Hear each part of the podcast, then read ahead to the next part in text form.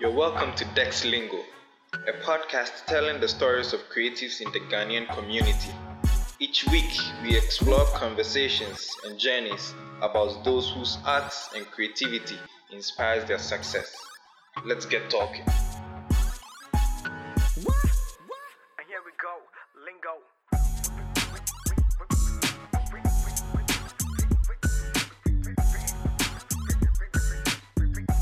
Hello, listeners. I am Daniel Lampapo, and on this episode of Dex Lingo, I'll be discussing leading a creative team to project success with Benjamin Anyan, the creative director at Publicis West Africa. I went to a school called Atomic Hills Estate Demonstration School. Hey, well, So we called it AHEADS for short. Aheads. Exactly. This is interesting. Where? Where? It's in Ashongman Estate. I had recently moved there, Oh, okay. and it was the community school that was there. So all those of us, it was a relatively new settlement. oh, okay. So parents preferred to send their children to that school than go all the way to town. Mm, So I, I- was there from class four to through to JHS three. okay. Yes. Okay, and, and then you went on ahead to Presec. Yes, I did go to Presec and I read business in Presec. Mm-hmm. Um, and then off to Legon. And and then in Legon, I think from what I saw, you read economics in Legon. I majored in economics. Immediately. So I'm, what I'm trying to do is I'm trying to find out how you came into this. Yeah, you navigated into this space. Um, when I was in Presec as well, I was on the editorial board. Okay. So maybe writing has been a part of the journey from the beginning. Um, I think back then, I don't remember vividly being captivated by advertising, honestly. Okay. Except that I was captivated by words and influencing people's behavior. Mm. So when when did you start developing an interest in advertising? Um, in the final year in university, I met somebody, Ken, um, and he was working at Originate, Okay. and he was familiar with my writing because he was on my, he, he knew me to some extent, and he thought I could he thought I could um, come to originate and have a chat hmm and see how things would go. And so that was my first sort of um, exploration Okay. where advertising is concerned. And but then it didn't stick because after school I went to work with um, a real estate firm. And then Ken was still at the uh, advertising agency. So what did you do at the real estate firm? The real estate firm was actually one of three sister companies of, a, of one company. Okay. There was a real estate firm, there was a health insurance firm, and then there was a customer care firm, all belonging to the same owner. Okay. So I did something in each of them. So for the real estate, for example, we're cold calling Ghanaians in the States to see who will be interested in buying a home. Okay. For the health insurance firm, we're going to companies around in Accra to to find out which of them will be interested in registering for their Mm. uh, employees. Okay. Yeah, so those were all different. So so at what point? Because I know you joined Innova as a copywriter. Yes. Yeah. At what point? At what time frame did you join Innova? In as a copy- 2012. 2012. You were out of school. It was actually not even Innova, it was Results. Then Innova was Okay, informed. okay. Innova and Results belong to the same person. Yeah. So Results evolved, no, it didn't evolve. Innova was established um, a year later in 2013 or so. Oh, okay. Okay. So I worked for Results and then Innova. Oh, okay. Okay. So you did copywriting at Innova. Yes. And what were some of the projects, if you can remember, what are some of the uh, exciting It was a very lean team. Mm, And the creative director was a brilliant writer, Sicho. And she was the only writer too. oh, okay. I think at the time I joined, there was a pitch for Udine. that we didn't win, but that was a baptism of fire. But then there was one for Coke that we won, which was Okay. really cool. Yeah, it was a campaign that we were running for the different shapes of the different bottles. Mm, and what, was your part in that campaign? What part did you play in that campaign? I was working with a team of people who were much better and much versed in advertising than, I was at the time. Yeah. So they did not cut me the slack of, oh, this is a newcomer. and Frank was even there. Um, I had to do what any copywriter who had been working for long would do, which is take the idea, turn it into compelling radio scripts or TV scripts Mm, or captions that will be used in print. okay. That was Okay. basically the brief. Okay. So um, from Innova, where did you go next? From Innova. I moved from Innova to now available Africa Okay. after three or four years. Okay. So you were a copywriter for the entire time you were at Innova.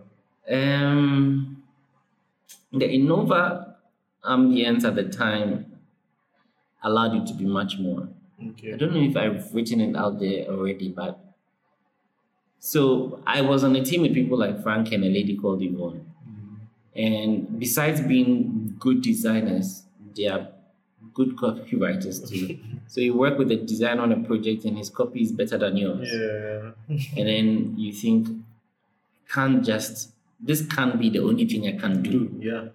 Because if I can't design and someone who can design can also come up with a headline, then I'm I'm sure changing myself. Mm, So I had to be deliberate about cultivating a design thinking mentality where I could make suggestions that a designer will find interesting and implement. Okay. So you yourself, you never touched the PC to design No. at any point in time. Okay. So it was Right now that there's Canva, I do do, I do do some design, Okay. but it's nothing compared to what you do if you sit behind Photoshop or Mm, or anything of the sort. oh, okay. So I had to put on the hat of design thinking, and I was fascinated by strategy as far back as then. So I had to be deliberate about developing that ability as well. Okay. lots of opportunity to practice. Okay. Okay. Yeah. So from then you moved on to now available.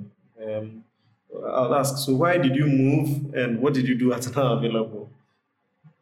I moved because I had an offer to be creative director. Oh, okay. Um, and I also moved because I wanted to have a taste of a different portfolio of clients. Mm, Because in Innova, my biggest client was MTN, and I'd worked on the brand for a while, and so I wanted something. what do you think uh, now available so that they decided to okay have you on their team at Innova? I'm thinking back to the interview. Mhm. Um, because to some extent it was a gamble. I, I was relatively young. I still am quite young, I like to think. So it was a gamble to some extent, but the team I worked with in, at Innova Mm. was the perfect team to allow for quick creative maturity. okay. Okay. So the ability to know how to transform a brief into an idea and to and to set a creative tone for things to be done. Okay. And and another reason why it was a little bit of a gamble was because now available is a predominantly digital agency. Mm, At the time, they had more revenue coming from digital clients. And I was coming from a traditional agency. yes. Yeah. But because of my blog, I was a little bit, um, I was conversant with social media and applying it in a marketing sense. Okay. So it, it, it helped the situation. Okay, so talking of your blog, at that time, what blog were you writing? Because I know I have seen Adventures and I have seen um, Golden Words. Uh, yeah, I've Golden Words has been the longest one since 2010. Okay. Adventures was for about a year. Mm. And then I know you moved on to your own website. When, when, uh, so, which blog were you running when you were at Innova? I think it was both Adventures and uh, Golden Words. Okay. So Now Available had approached me because the creative director there found me on LinkedIn the Okay. previous year. Okay. And we had some meetings. And then she had a good impression of me. Mhm. I didn't accept the offer, Okay. Okay. but we had a relationship already. Ah, nurturing relationship. we had a relationship already. So even though I didn't take the offer, we met every once in a while to okay. talk.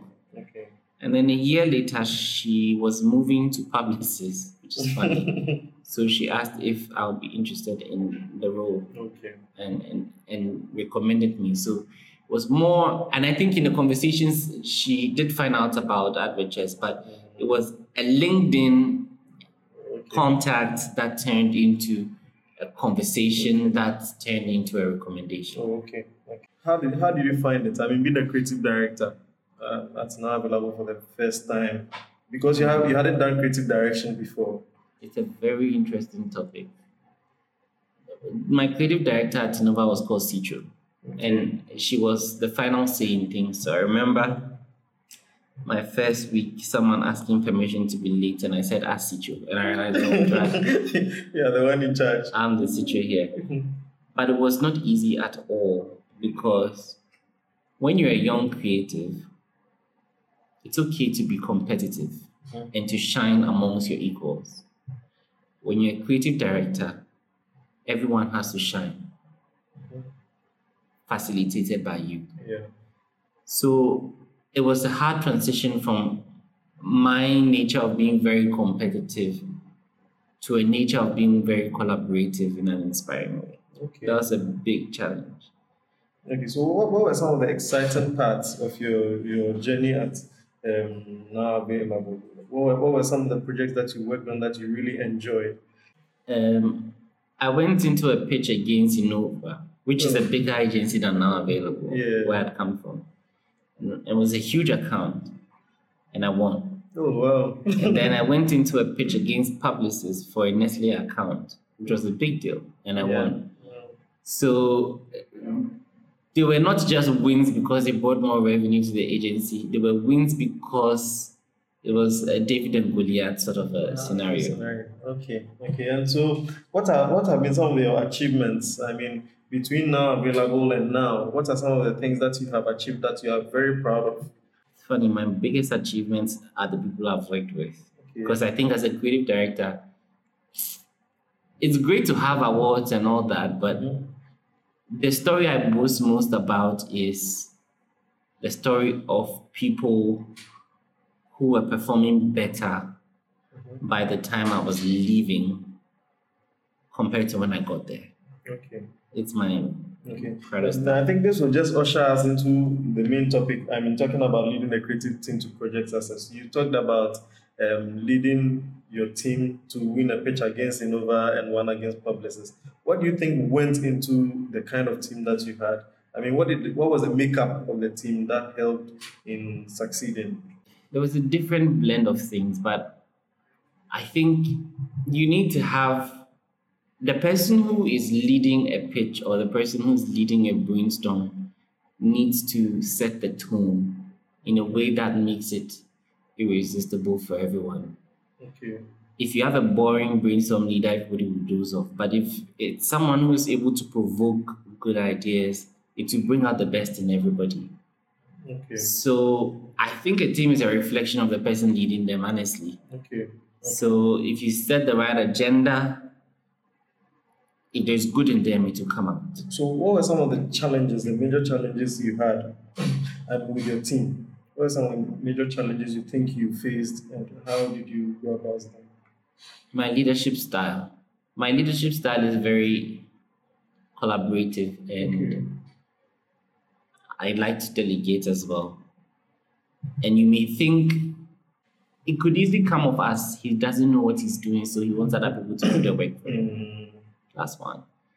And two, there were people in my team who were older than me. And you have Ghanaian mentality that why is this young boy coming to tell me what to do? But the thing with a creative team is no matter how old the people are, when you demonstrate that you can add value to their lives and to what they know, that recognition and admission is greater than any apprehension about age. Was there any was there any way you were dealing with an issue like that? As in, how did you deal with it? For instance, you have a team, you are, you are a creative director, you have someone in your team who is older than you. How did you deal with it? Because, like you're saying here, it's a typical issue in Ghana where people who are older seem to think that they uh, they know everything or they are better, or sometimes you need to give them a certain level of um, respect and recognition. How were you able to um, get them to uh, work on the project or be a part of the project that you are working on and to give their best? By letting them see the opportunity that the collaboration will give to them. Everybody's selfish. Mm-hmm. So if in a brainstorm you recognize that the inputs I'm making and ideas I'm suggesting are way better than anything in your head, Yeah.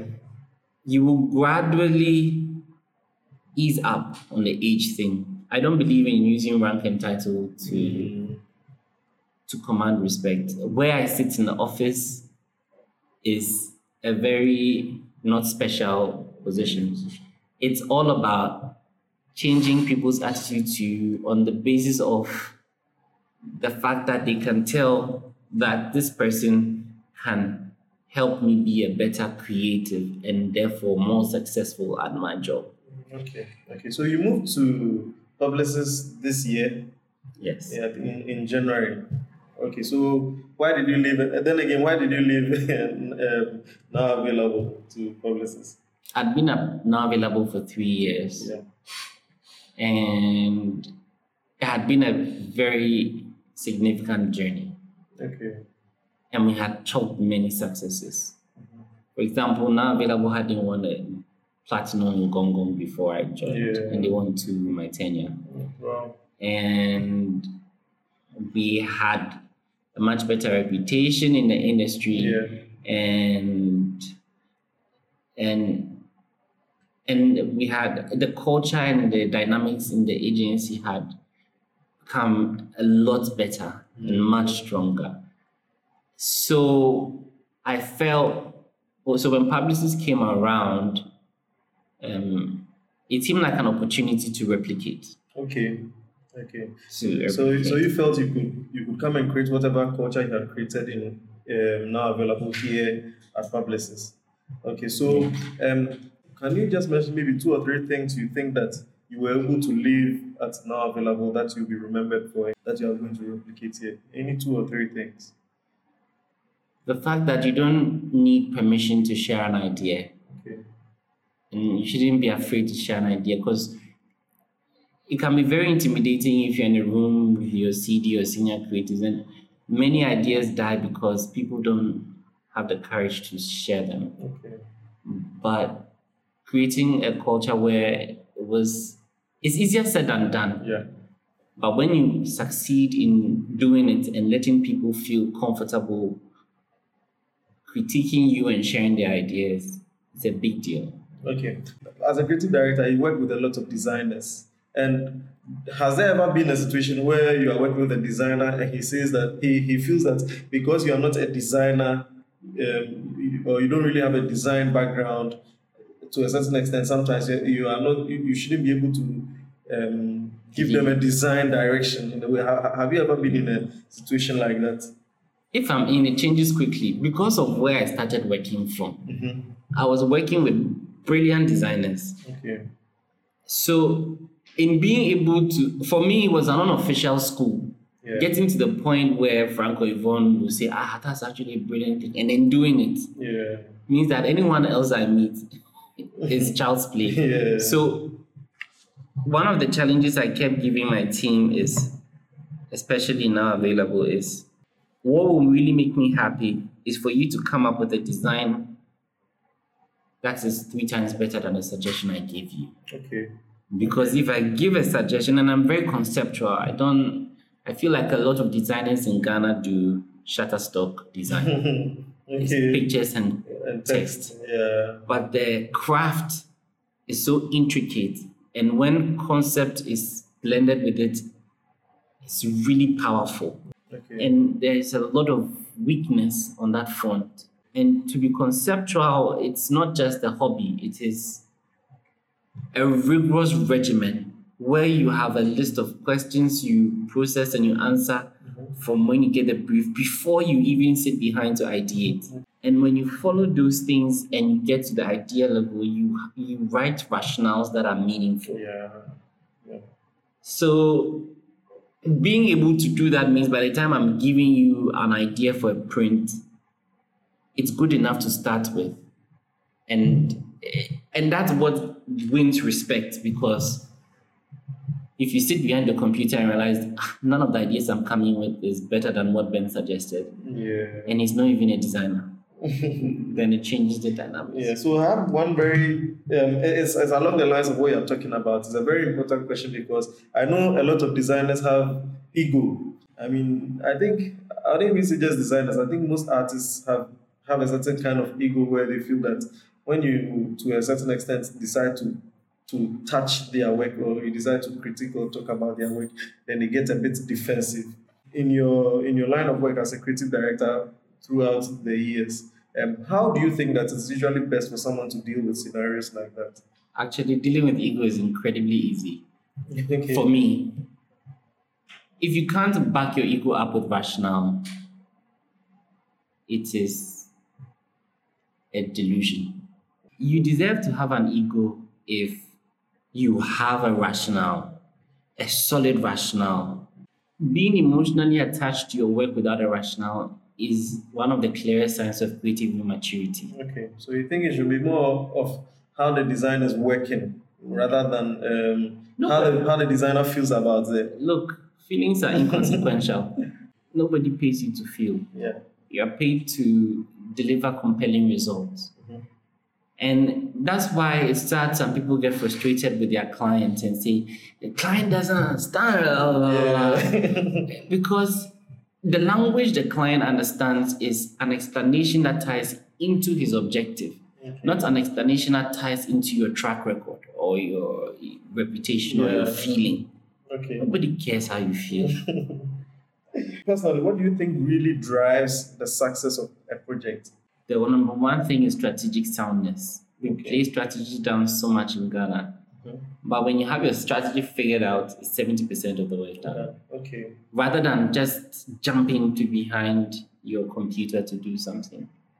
Number two is the desire to do something really fresh and different. So you were at Cannes. Um, can you just tell us two lessons you learned from, from the Cannes Festival? You were there, you saw amazing projects and everything that the, the, the world is doing. What are, some, what are two things that you took away from Cannes for Ghanaian designers? Yeah, let me narrow it down to Ghanaian designers or creatives. Yeah. Thinking is your most valuable asset. Honestly, it's more important than Photoshop, Yeah. Illustrator, all those things combined. Yeah. because there are so many people who can execute and very few people who can think. Okay. And most of the winning works were hinged on beautiful thinking, Okay. really beautiful thinking. And the second thing is, you see, we have a sense that because all the amazing work comes from outside, it's very easy to cultivate an inferiority complex. Yeah. But then the honest fact is, anybody here is as good as anybody there. It's just a matter of how much you invest in your thinking and your confidence. Okay. Before the interview, I just decided to ask a couple of designers if they were to meet one of the um, how do I put greatest uh, creative directors in Ghana. What, would be some of the questions they would ask? And I, I got about three questions that I would want to ask, and then um, move on to some other stuff. So here, here he was trying to talk about working remotely and then working in house. How does that work for you as a creative director? How are you able to blend the two? Does it make sense that um, you have some of your or the people in your creative team work, working from home and some working um, in house? And how do you blend the, the two? Hmm. It's only possible if I trust that the person is creatively disciplined Okay. and is also fully aligned because I prefer to work people with people in the same place. Okay. The people I work best with remotely are people who are very solid. So with a two minute conversation, we can come back after two days and we're both very pleased with the outcome of what we've done. Okay. It's a risk if there's not that level of ability and then we work from different places. Okay, so the that's great. So the second question here um, said, so what are some of the tools you use for uh, managing projects, and how uh, do the teams adapt to their choice of uh, to the choice of tools? I'm very reliant on the tool called the traffic manager. It's not a tool, it's a person. yeah.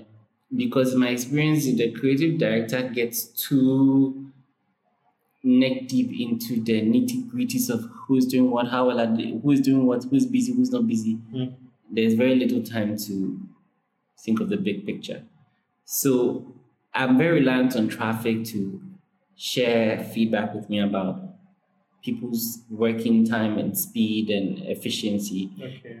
where I come in is in interacting, get a sense of creative maturity in how they're approaching projects and brainstorming, getting a sense of that as well. But there is no tool I use to manage people in particular. Okay. Talking about um, execution of projects, you, you were talking about a traffic manager. So now I'm thinking more of timelines.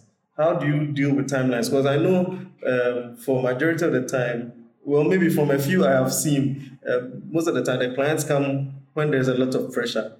And when they haven't brought the brief early, and then there has to be a lot of pressure in house to be able to come up with maybe a pitch or a strategy for whatever the client is looking for a solution to. So, how do you manage that kind of pressure? I believe in a work life balance. Okay. So I'm not the kind of person to keep people overnight unless it's critical. Mhm. I'm also not the kind of person to come to work in, on weekends unless it's critical. okay. Um, I think if a person is good at what they do, they are able to speed up. Speed without compromising quality is a sign of creative maturity. Okay. So it makes it easy for people to self evaluate themselves because when I ask you how quickly you can turn around something without compromising on quality, just by answering that, you know the stage you are at Okay. So, so, so, so it's a quality you look out for in creatives. Yes. Should I say? Um, can you give us to wrap it up? Can you give us about three questions you would ask if we were in an interview when you are a creative director and I was, I was um, applying as a designer? What are some of the questions you you would ask me? Um, I'll ask you how passionate you are about this Okay. and to tell me, back it up with rationale. Why are you passionate about this? Some people are only doing design because they didn't get good grades to do business. Some people feel constrained to do design, Yeah. but some people are doing it out of passion. So that's one of the very important questions for me. Okay. I'd like to judge the level of organic or authentic passion you feel about what you do. That's one. Okay. The second question I would ask you is I like to hear people evaluate themselves on a scale of 1 to 10 on how good they are. Mm-hmm. What tends to happen is people always overgrade themselves. Okay. And then when you go into that conversation to say, oh, so it means you can do A, B, C, D, they realize, no, I can't. Then I wonder, so if you were to grade yourself again, what would you give yourself? Okay. There's a strong link between the two because if you are very passionate and you are not even as good as you can, it's good. You can learn. Yeah. Um, and the level of passion and drive makes all the difference. Okay. Okay. So, um, what, what, what what piece of advice would you give to? Let me use the word upcoming creative directors. I'll ask them to be sure they are creative directors because that title is thrown around very loosely these days. Yeah. Because Ghanaians will like that director thing. Yeah. Even if a cleaner had cleaning director, he'd be very happy. yeah. So people are so fascinated with the title. A They should be director. they should be more fascinated with the role. You should have the kind of depth that will make you useful to other people. Mm-hmm. not depth that you can't validate, not depth that is based on ego, but depth that will mean that if I work with you, I could add value to your knowledge base and you would be appreciative of that. Yeah. So rather than getting, you know, enamored by the title, they should be enamored by the role and the function and the responsibility it places on you and and and your knowledge base because to be a creative director in this modern day and age the variables you need to consider to make any recommendation are numerous Mm, you need to permutate so many things to be able to make those contributions yeah. it's not just because you are creative Okay. that's just one slice of the sandwich. Okay. What one book or resource, it could be a website or a podcast or a book or anything, has really influenced you as a creative director that we can go out there and find and read? Well, apart from your blog, which I'm sure I'm going to put it out there so that we, we, we all frequent it here. But what other resource?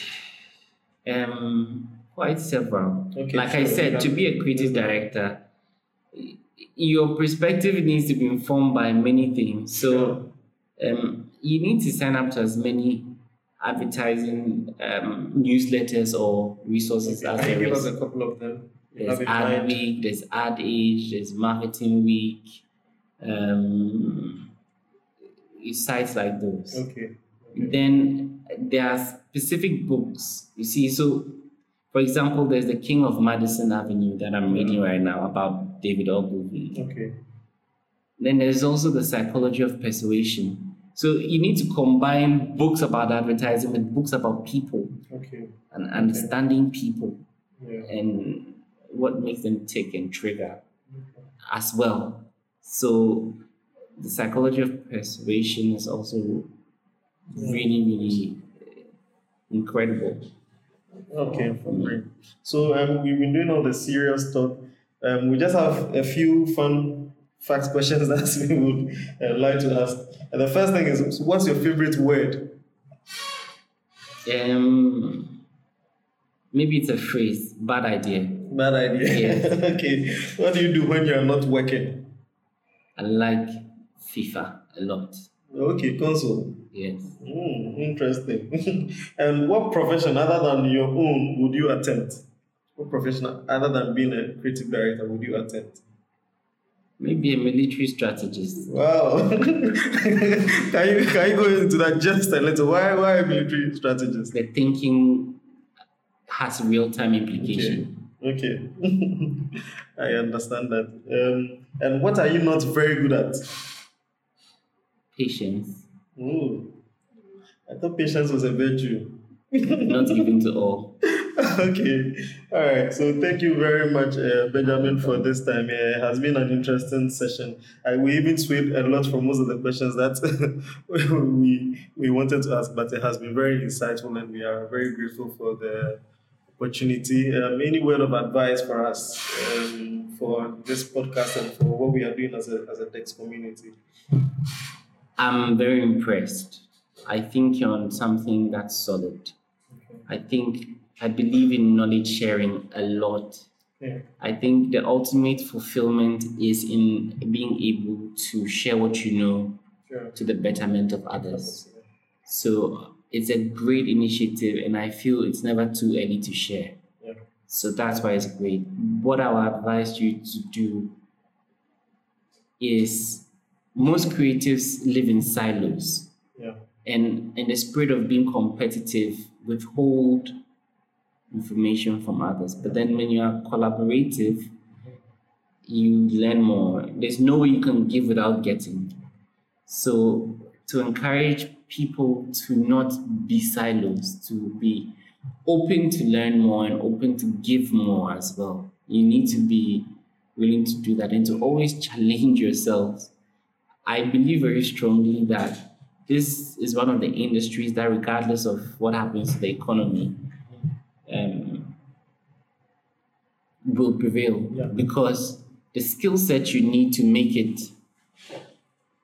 the skill set you need to make it in this is a skill set that will make you successful on client side as well Sure. because you're a problem solver at, at heart. Yeah. And when you finesse that craft at problem solving from a design perspective or a creative perspective, you can be an incredible resource for any of your clients, whether it's a bank or it's a government institution or wherever. Okay. Yeah. Okay. Thank you very much for this. And um, um, we'll be looking forward to more conversations with you in upcoming episodes and other events that we'll be organizing us uh, next. Thank you very much. Super.